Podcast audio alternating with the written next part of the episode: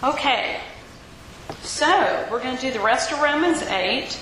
And the reason we're spending so much time in this chapter is because the things that we are we understand and we know from this chapter of Romans is the foundation for everything else that's going to happen to you in life. And and if you understand this and if you know this scripture well, then when things happen, you've got a foundation to go back to that's so, so important.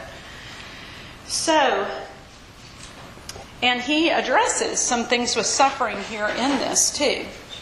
So we're, and that's what we're going to jump right into now. We're at Romans 8. We're going to start with verses 17 through 25. So let me pray for us before we start. Father, more than anything, when we were singing that praise song to you, I just thought to myself, we don't really understand it. We don't understand how much you love us. And I just pray for every woman in this room, whatever her past, whatever hurt she has, whatever thing she's dealing with right now, that you would grip her heart with the deep, deep love of Jesus. Help us to understand that, Father. Help us to rest in it. And we ask all this in Christ's name. Okay, so do I have a volunteer to start with verse 17 and read through 25? Okay. Um, and if children also heirs, heirs of God, and co-heirs with Christ, if indeed we suffer with him, so that we may also be glorified with him. For I consider that the sufferings of this present time are not worth comparing with the glory that is going to be revealed to us. For the creation eagerly awaits with anticipation for God's sons to be um, revealed. The creation was subjected to futility, not willingly, but because of him who subtly um, subjected it, in the hope that the creation itself will also be set free from the bondage to decay into the children, into the glory and freedom of God's children. For we know that the whole creation has been groaning together with labor pains. Not only that, but we ourselves have the Spirit as the first fruits. We also grow within ourselves, eagerly waiting for adoption, the redemption of our bodies. Now in this hope we were saved, but hope that is seen is not hope, because who hopes for what we see? Now if we eagerly hope, if we hope for what we do not see, we eagerly wait for it. Okay. So, we've talked about at the first part of this that we're not condemned, that that is a gift that God has given you. Jesus has taken care of all of that. Anything you do in the past, the present, or the future is handled. And you are legally declared not condemned.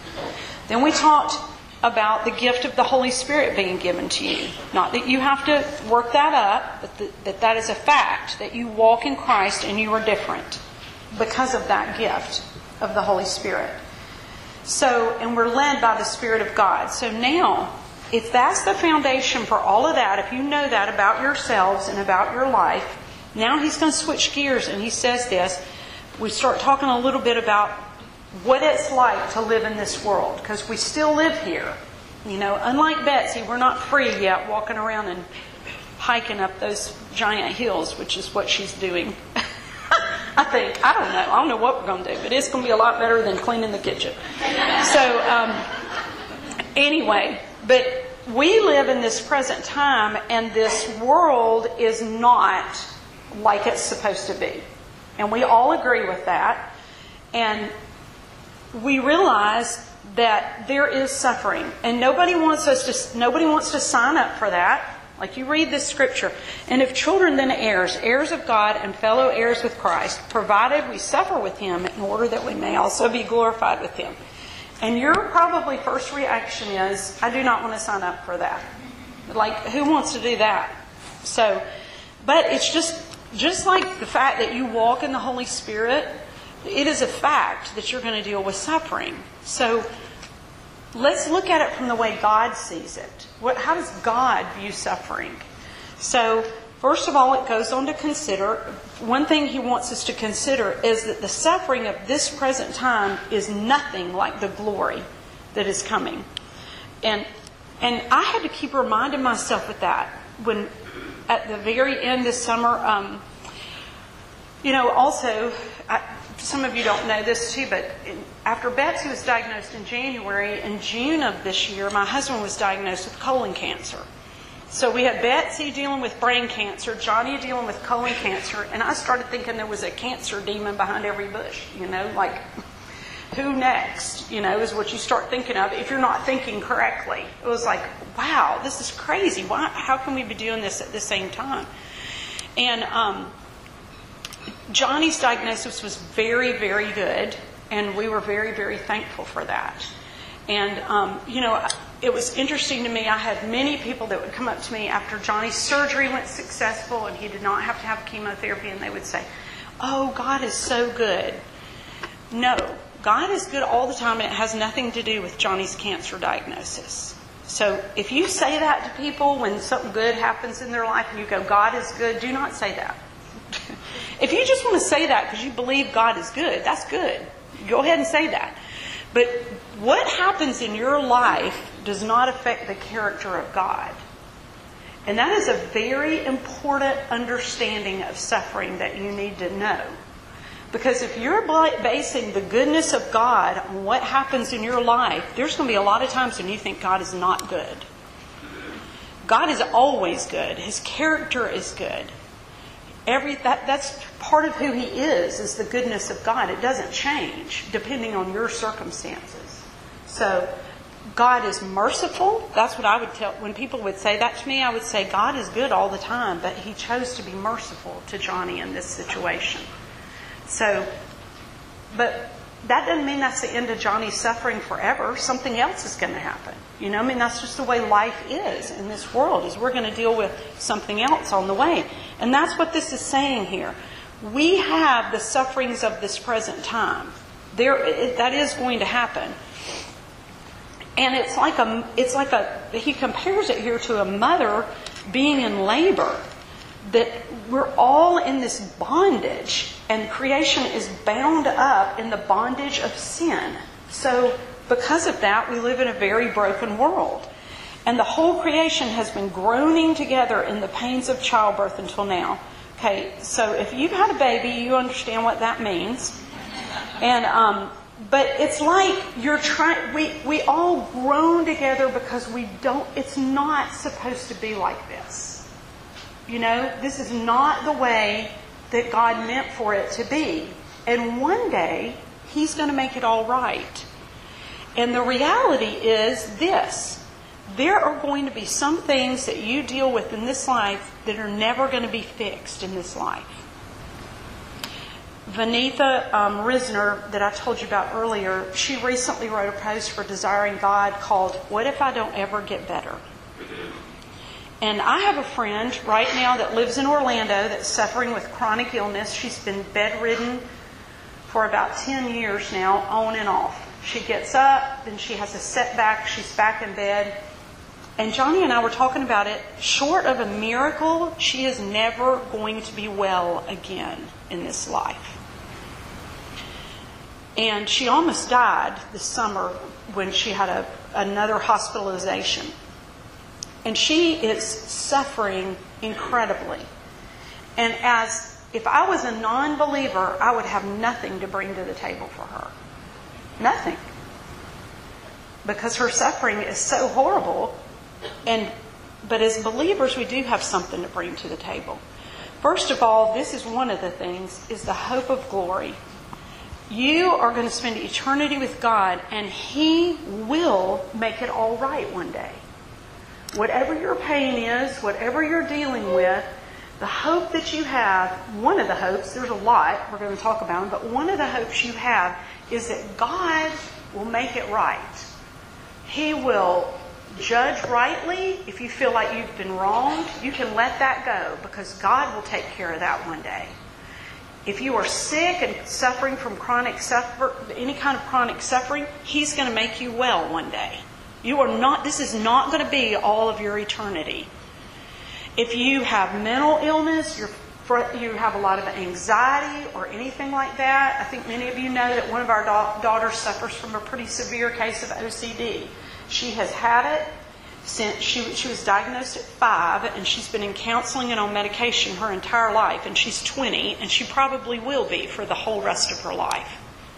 And many of you in this room know somebody who suffers from some kind of mental illness. And in many cases, there is no, that's not going to be fixed in this life. It's something Mary Elizabeth is going to deal with the whole rest of her life, and she knows it. It's her thorn in the flesh. And so, um, but she holds on to the hope of glory that one day it is going to be fixed. All right, so we're, we're all in this, at the time in between, y'all. It's just the time in between. So we wait eagerly for the redemption of our bodies. We're waiting for our physical bodies to be redeemed from this world. Our, you know, we were talking about the fact that um, Betsy's spirit is in heaven one day, and one day, at the at, when Christ returns, her body will be resurrected out of that ground, and it will be made new, and she'll be reunited with her body, and she will be with the Lord, and that body will be perfectly healthy, no cancer, nothing and it will be glorified. And what an incredible thing to think about. If we can get beyond seeing just the way we see this life and think about that, that gives us the hope of glory. And that is a gift that, uh, that non believers do not have.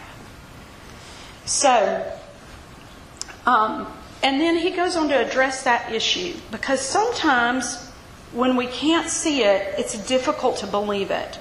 And he says that in verse 24 For in this hope we were saved. Now, hope that is seen is not hope.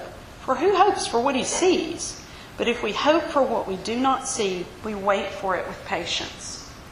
So there's another benefit is that the Lord will use the groaning and the waiting and the wrongness of this world and this whole in between time. He gives you the hope to wait and it forms patience in your life.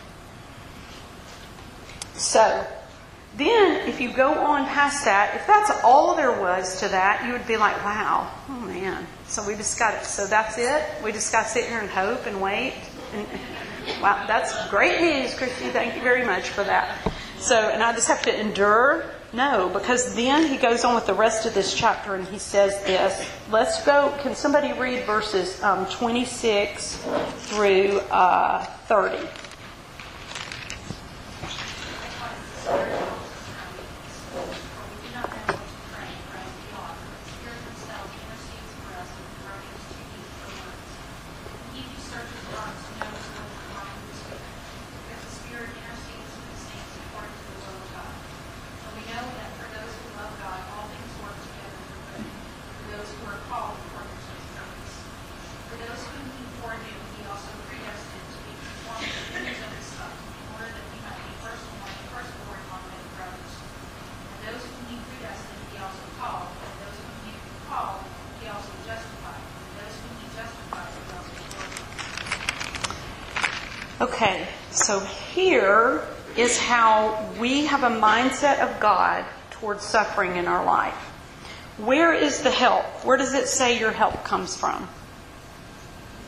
The Spirit. And what did we just say before we broke this session about the Spirit? It's a fact that what? He indwells you. He is inside of you. That is a fact. It's not a working up as we said over and over, it's a fact. The Holy Spirit is inside of you. And so, because of that, you have somebody who's praying for you. Now, just think about that for just a minute. Let's let that sink in. That when you don't know how to pray, when you feel far from God, when you're hurting, when you're physically in pain, right now, even as I'm up here talking to you, the Holy Spirit is interceding for me and for all of you so that we learn something about God today because that's what He wants us to do. And so He's up there interceding for us. He's talking to God about this. And it is very powerful. And if you think about that, we don't even hardly talk about that. Like when you have somebody that, this is probably what we ought to be saying to each other. If somebody comes and they're baring their soul to you, and about something that's really hurting for them, if you would just stop trying to fix it, don't give them any solution, don't say stuff like, well, I'm going to